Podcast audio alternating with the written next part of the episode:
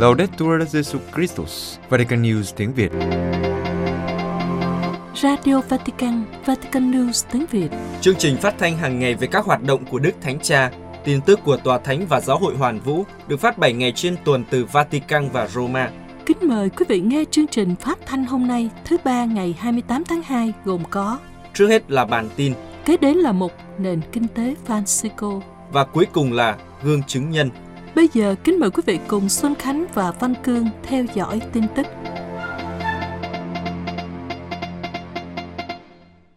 Đức Thánh Cha sẽ viếng thăm Hungary vào cuối tháng 4. Vatican, ngày 27 tháng 2, phòng báo chí Tòa Thánh thông báo Đức Thánh Cha sẽ viếng thăm Hungary từ ngày 28 đến 30 tháng 4 năm nay và trong chương trình, Ngài chỉ viếng thăm thủ đô Budapest. Ông Matteo, giám đốc phòng báo chí Tòa Thánh cho biết, nhận lời mời của các vị lãnh đạo dân sự và giáo hội, Đức Thánh Cha Francisco sẽ thực hiện chuyến tông du đến Hungary từ ngày 28 đến 30 tháng 4 năm 2023, viếng thăm thành phố Budapest. Chương trình viếng thăm Hungary của Đức Thánh Cha cũng được công bố. Như các cuộc viếng thăm chính thức khác, sau khi đến thủ đô Budapest của Hungary, Đức Thánh Cha sẽ thăm hữu nghị Tổng thống Hungary, gặp gỡ Thủ tướng và sau đó là gặp gỡ các cấp chính quyền, xã hội dân sự và ngoại giao đoàn. Chiều ngày thứ nhất của chuyến viếng thăm, Đức Thánh Cha sẽ gặp các giám mục, linh mục, phó tế, tu sĩ, chủng sinh và các nhân viên mục vụ. Trong ngày thứ hai của chuyến viếng thăm, Đức Thánh Cha sẽ thăm các trẻ em tại Học viện Chân Phước Laszlo Patiani Dratman, người nghèo và người tị nạn, giới trẻ và cuối cùng là gặp riêng các tu sĩ dòng tên. Ngày cuối cùng, sau khi dân thánh lễ cho các tín hữu tại quảng trường Kossuth Lajos vào ban sáng, ban chiều Đức Thánh Cha sẽ gặp giới đại học và văn hóa trước khi chào biệt Hungary để trở về Roma. Vào tháng 9 năm 2021, Đức Thánh Cha đã đến Hungary để chủ sự thánh lễ khai mạc Đại hội Thánh thể quốc tế lần thứ 52, được cử hành tại quảng trường Anh Hùng ở thủ đô Budapest. Người mục tử, sách mới về giáo huấn của Đức Thánh Cha Francisco. Argentina trong cuốn sách Người Mục Tử vừa được xuất bản ở Argentina, hai nhà báo Francesca Ambrogetti và Sergio Rubin thuật lại một số cuộc phỏng vấn với Đức Thánh Cha về những vấn đề cấp bách và quan trọng nhất của giáo hội, từ chính trị đến kinh tế, từ những cải cách trong giáo triều Roma đến những mối đe dọa đối với ngôi nhà chung. Đức Thánh Cha nói rằng mọi người phải tham gia vào chính trị vì ích chung và giáo hội không nên theo lối chính trị đảng phái. Trước đó vào năm 2010, Francesca Ambrosetti, nguyên giám đốc hãng tin ANSA ở Argentina và Sergio Rubin, nhà báo của nhật báo E Clarín, đã xuất bản cuốn sách E Jesuita. Trong đó họ tập hợp những suy tư của Đức Hồng Y Tổng giám mục Buenos Aires Jorge Mario Bergoglio. Trong cuốn sách mới xuất bản En Basto, Người Mục Tử, hai nhà báo Ambrosetti và Rubin viết về giáo huấn của Đức Thánh Cha cũng như những thách đố mà Ngài phải đối diện trong 10 năm triều đại giáo hoàng của Ngài và những viễn cảnh tương lai như hồi phục việc loan báo tin mừng, giảm bớt chủ nghĩa tập trung của Vatican và chống tham nhũng kinh tế. Cuốn sách bao gồm 19 chương và phần giới thiệu được viết bởi Đức Thánh Cha. Các nhà báo đưa ra một phân tích về giáo huấn của Đức Thánh Cha qua các cuộc phỏng vấn định kỳ được thực hiện trong hơn 10 năm.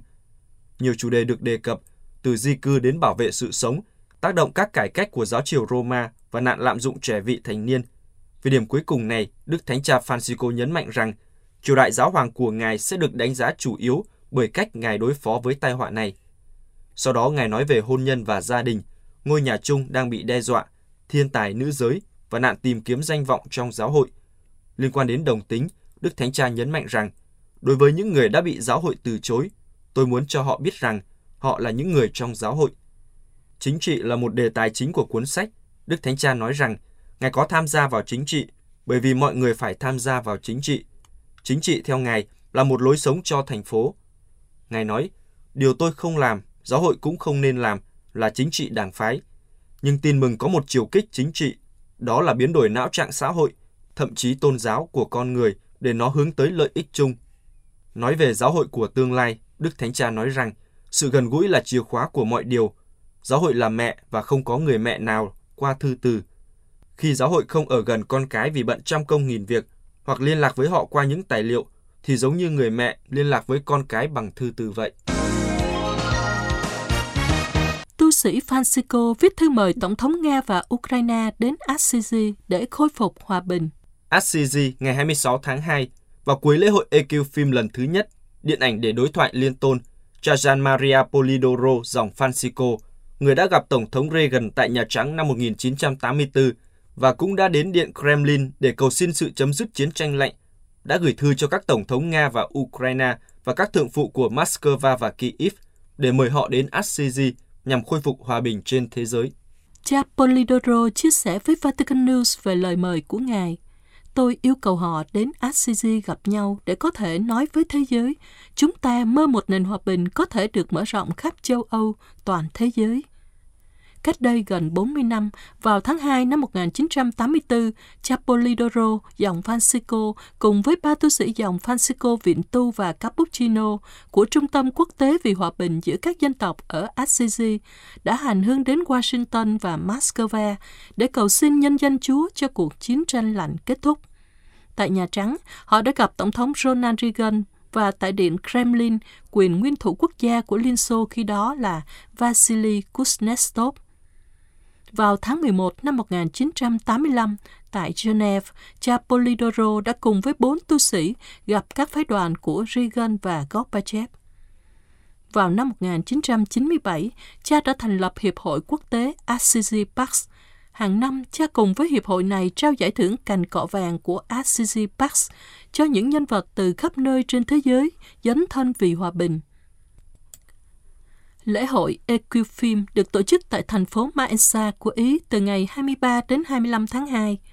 Vào chiều ngày 24 tháng 2, ngày kỷ niệm một năm bắt đầu cuộc chiến ở Ukraine, đã có cuộc họp bàn tròn giữa đại diện của các tín ngưỡng khác nhau về vai trò có thể có của các tôn giáo trong giáo dục hòa bình, được tổ chức với sự cộng tác của Hiệp hội Tôn giáo vì Hòa bình. Vào đầu buổi gặp gỡ, cha Polidoro đã ký những lá thư để gửi lời mời các nguyên thủ đến Assisi cha yêu cầu Tổng thống Ý đảm bảo việc tiếp đón các nhà lãnh đạo chính trị và tôn giáo của Nga và Ukraine tại Assisi để họ có thể tìm thấy hòa bình mà cả thế giới đang chờ đợi vào lúc này. Như là người có đức tin, cha ngỏ lời với các thượng phụ của Moscow và Kyiv để họ có thể giúp đỡ trong việc cầu nguyện và thúc giục để tất cả chúng ta, những người trên thế giới này, có thể đạt được sự bình an mà Chúa Giêsu Kitô Chúa chúng ta đã rao giảng. Giáo hội Ý đau buồn về vụ đắm tàu khiến 59 người di dân thiệt mạng trên một bờ biển Ý. Roma, cùng với Đức Thánh Cha, các vị lãnh đạo giáo hội Ý cũng như các tổ chức Caritas đã bày tỏ đau buồn trước thảm kịch đắm tàu xảy ra trên bờ biển Calabria gần thị trấn Crotone của Ý và kêu gọi tìm những giải pháp can đảm và hiệu quả với trách nhiệm và lòng nhân đạo cho hiện tượng toàn cầu này. Theo báo La Repubblica của Ý, 59 thi thể của người di cư từ Iran, Pakistan và Afghanistan, trong đó có nhiều trẻ em và trẻ sơ sinh, đã được cảng vụ và lực lượng quân cảnh trục vớt. Chiếc thuyền chở khoảng 250 người di cư đã va vào đá cách bờ biển Steccato di Cutro vài mét. Khoảng 80 người đã được giải cứu cho đến nay. Chính quyền Ý vẫn đang dùng thuyền tìm kiếm hàng chục người khác mất tích trên biển. Nói về thảm kịch này, Đức Hồng Y Matteo Zuppi, Chủ tịch Hội đồng Giám mục Ý tuyên bố Nỗi buồn sâu sắc là nỗi đau nhức nhối lan khắp đất nước vì lại thêm một vụ đắm tàu xảy ra trên bờ biển của chúng ta.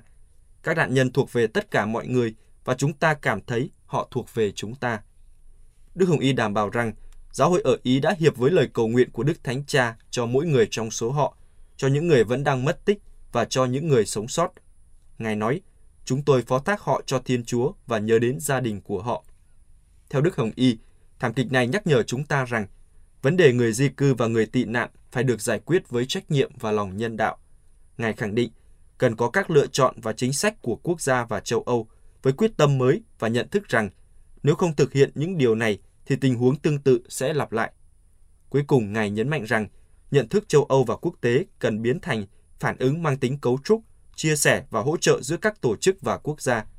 Đối mặt với những thảm kịch như vậy, Caritas ý tổ chức bác ái của giáo hội kêu gọi mọi người có trách nhiệm tìm ra các giải pháp thích hợp cho hiện tượng di cư toàn cầu, hướng đến lợi ích chung chứ không phải lợi ích đảng phái. Cha Marco Paniello, giám đốc Caritas Ý khẳng định, về phần mình, giáo hội tiếp tục bảo đảm sự dấn thân và sẵn sàng trong hoạt động thực tiễn và trong đối thoại, la bàn cho các Kitô hữu và những người khác vẫn là bốn động từ được Đức Thánh Cha chỉ ra về vấn đề di cư, chào đón, bảo vệ, thúc đẩy và hội nhập.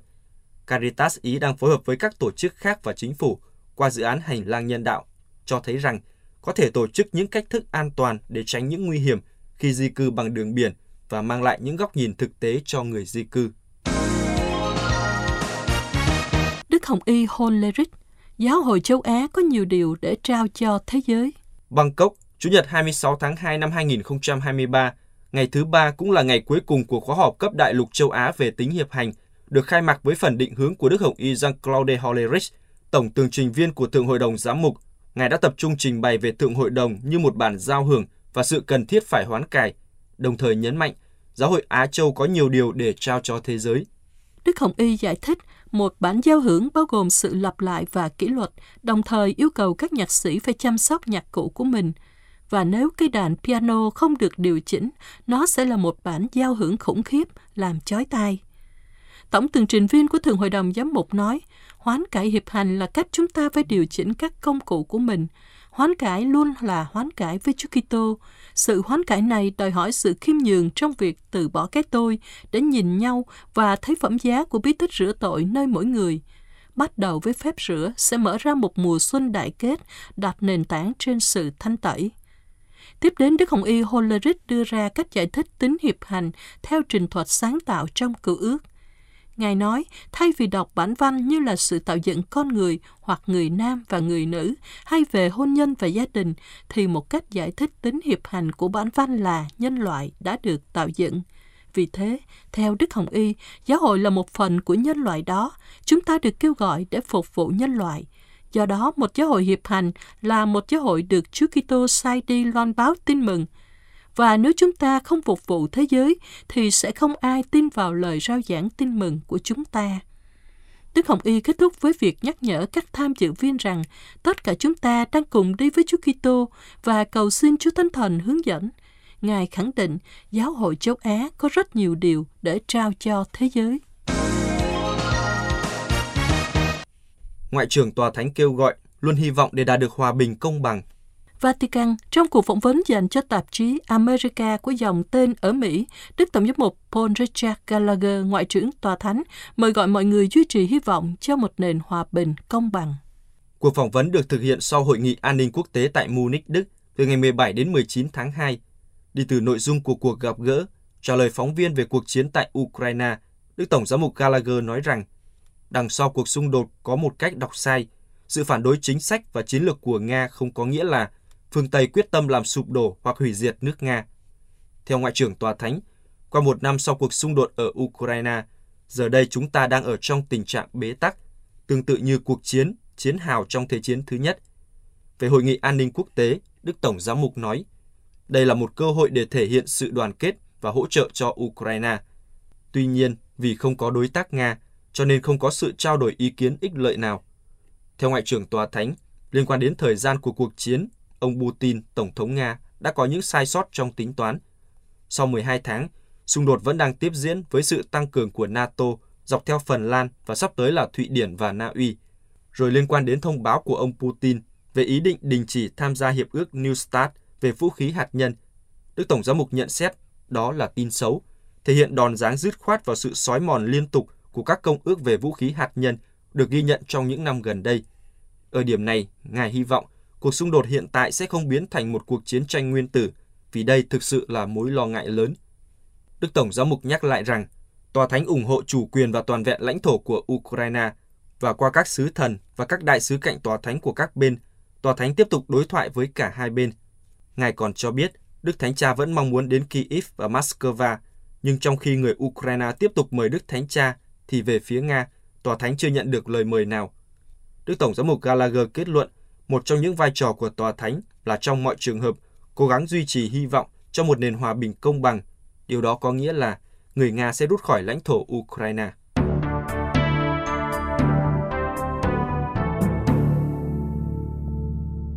Vatican News tiếng Việt chuyên mục Nền kinh tế Francisco Giáo dục và công bình phần tiếp theo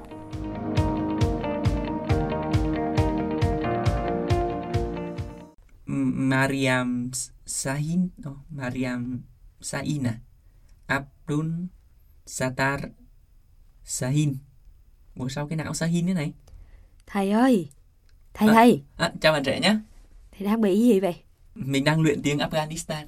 Lại chúa tôi, cái gì mà bữa nay lại học chuyển sang học tiếng Afghanistan nữa hả? À, đâu có đâu. Tại tuần trước lỡ hứa với bạn trẻ là tuần này nói về câu chuyện tại Afghanistan liên quan đến giáo dục nên là có liên quan đến hai nhân vật này nè. Nên là À. bây giờ phải cố luyện phát âm cho nó đúng. Chứ nọ lỡ nói sai bạn trẻ Con cứ tưởng là thầy sẽ kể cho con một câu chuyện bằng tiếng Afghanistan chứ.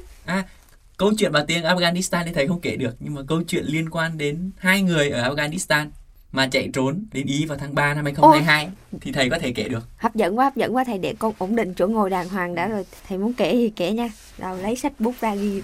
Và thầy đã luyện phát âm chuẩn chưa? Luyện rồi, luyện nãy giờ rồi đấy. Sẵn sàng chưa? Rồi, Vậy thì, thì kể cho con nghe câu chuyện nó nói gì vậy thầy? Mariam Sahin và Abdul Sattar Sahin là hai vợ chồng. Ê, hình như là chưa có chuẩn lắm. À, thì, thì cũng tạm tạm á. Quan trọng là nội dung câu chuyện này. Ờ, Tiếng thì luyện sau. Phát âm luyện sau. hai vợ chồng này chạy trốn khỏi Afghanistan để đến Ý vào tháng 3 năm 2022 và họ đã kể cho à, ngôi làng phụ nữ trong nền kinh tế đó về những cái lệnh cấm giáo dục mới nhất ở quê hương của họ. Ủa, thầy ơi, theo như con được biết á, thì ở Afghanistan á, 20 năm qua phụ nữ có rất nhiều tiến bộ trong mọi lĩnh vực mà. Ủa? Đừng có nói là làm chuyên viên thống kê bắt đầu kỳ rồi về nhà đọc tìm hiểu tài liệu rồi đúng không? Trời ơi, bài tập về nhà giao thì phải tìm hiểu đầy đủ chứ, để mà còn lên nói chuyện với thầy. Ừ, thế có những tiến bộ nào ờ, thử xem thống kê cho thầy xem nào. Ừ, đâu rồi? Bài tập về nhà mở ra đàng hoàng. nè thầy, con có thống kê lại như vậy nè. Từ năm 2013 đến nay á, lộn, từ năm 2013 đến năm 2010. Tại vì lần đầu tiên mà mình có một sự chuẩn bị hết sức chu đáo, cho nên là nói lộn, nói lại, có sao đâu. Từ năm 2013 đến năm 2015, giáo dục tiểu học ở Afghanistan á, tăng từ 900.000 học sinh lên 9,2 triệu học sinh Thật á? dữ không? Quá Wow. dữ dội.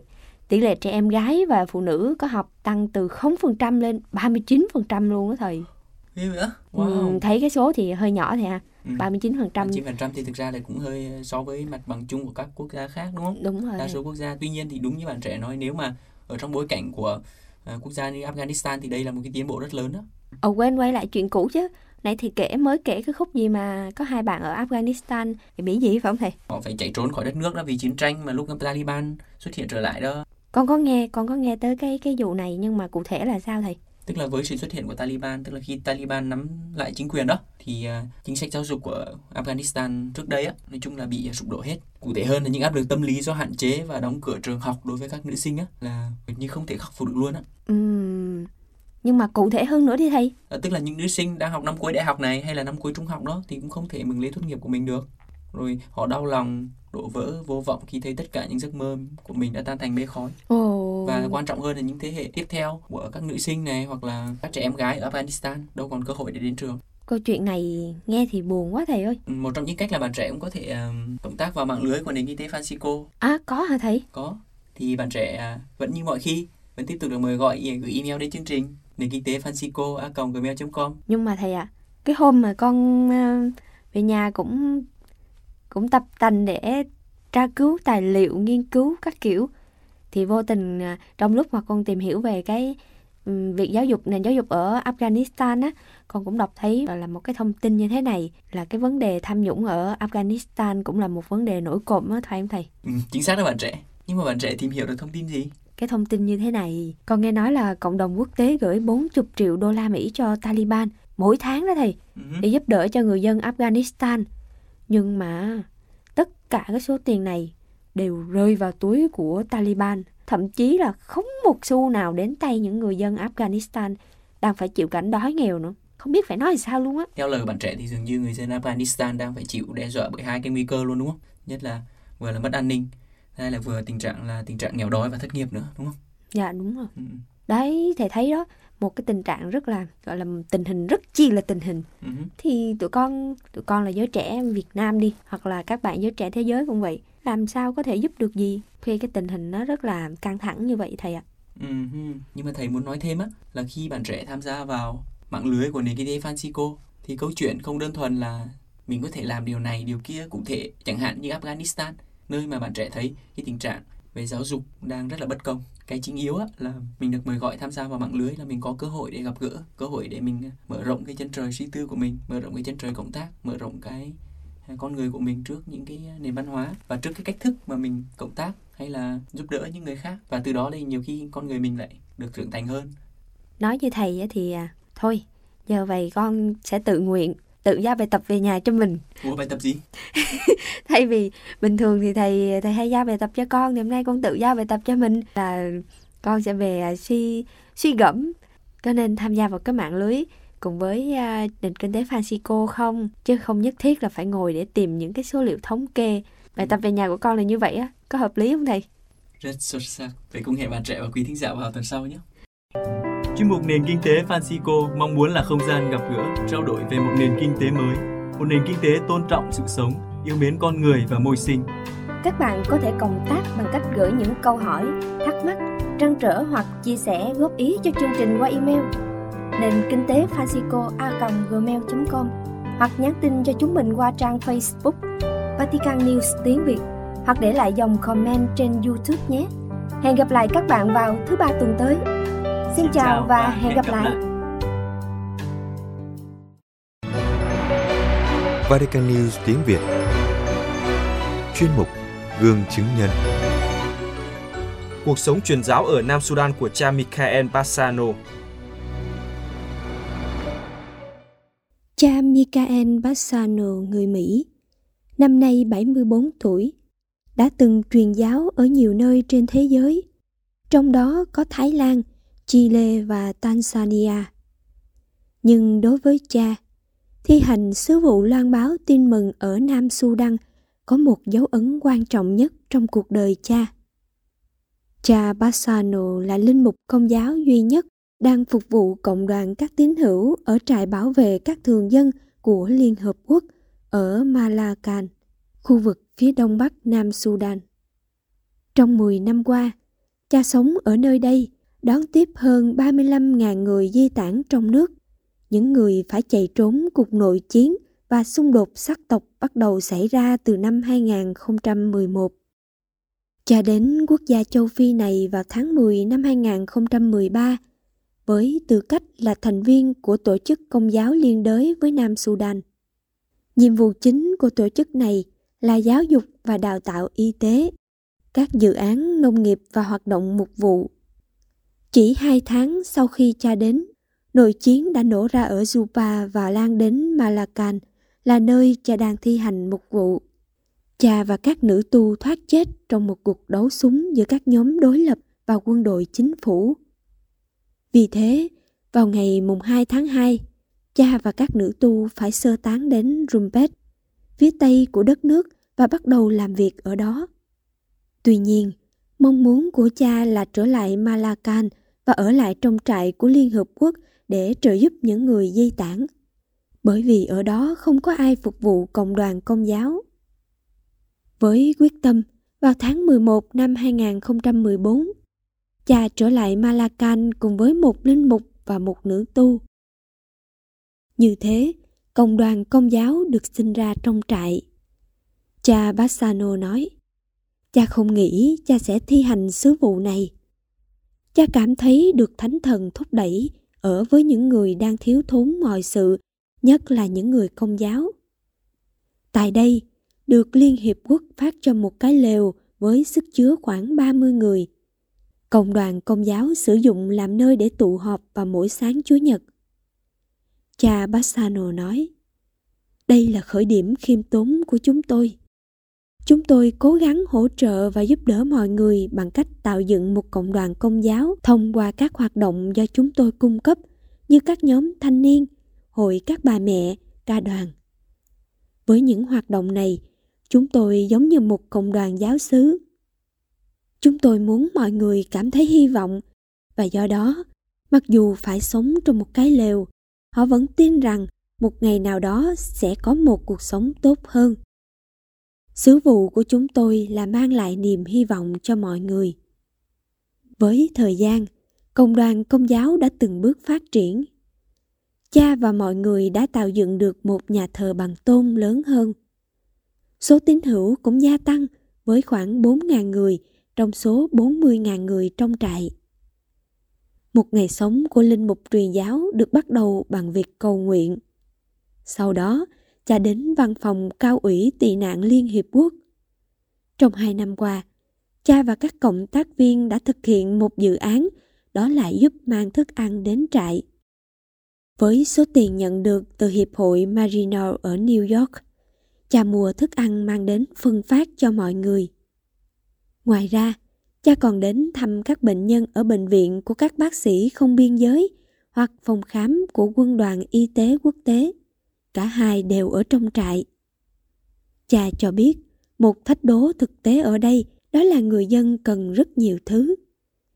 Ngày nào cũng có người đến với cha để xin trợ giúp một thứ gì đó.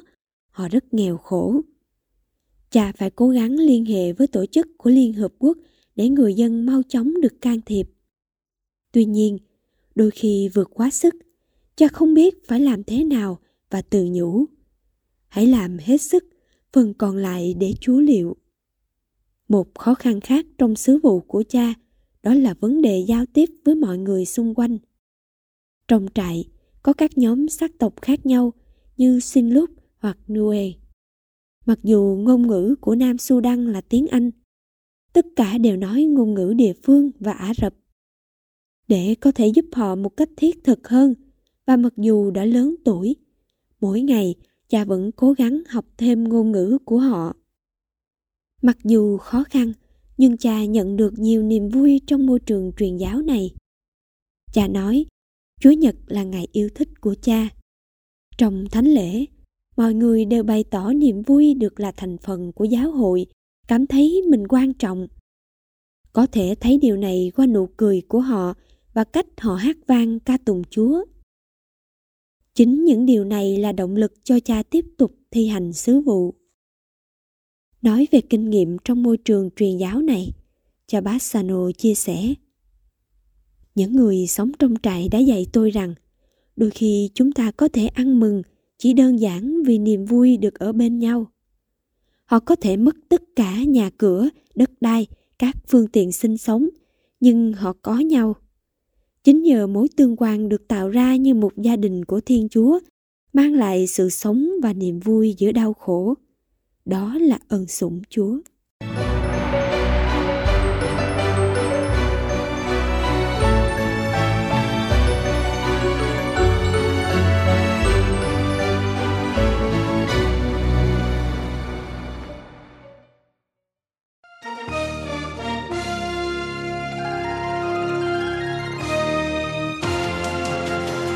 Cảm ơn quý vị đã chú ý lắng nghe chương trình Radio Vatican của Vatican News tiếng Việt. Xin Thiên Chúa chúc lành cho quý vị và toàn gia quyến. Laudetur Jesu Christus, ngợi khen Chúa Giêsu Kitô.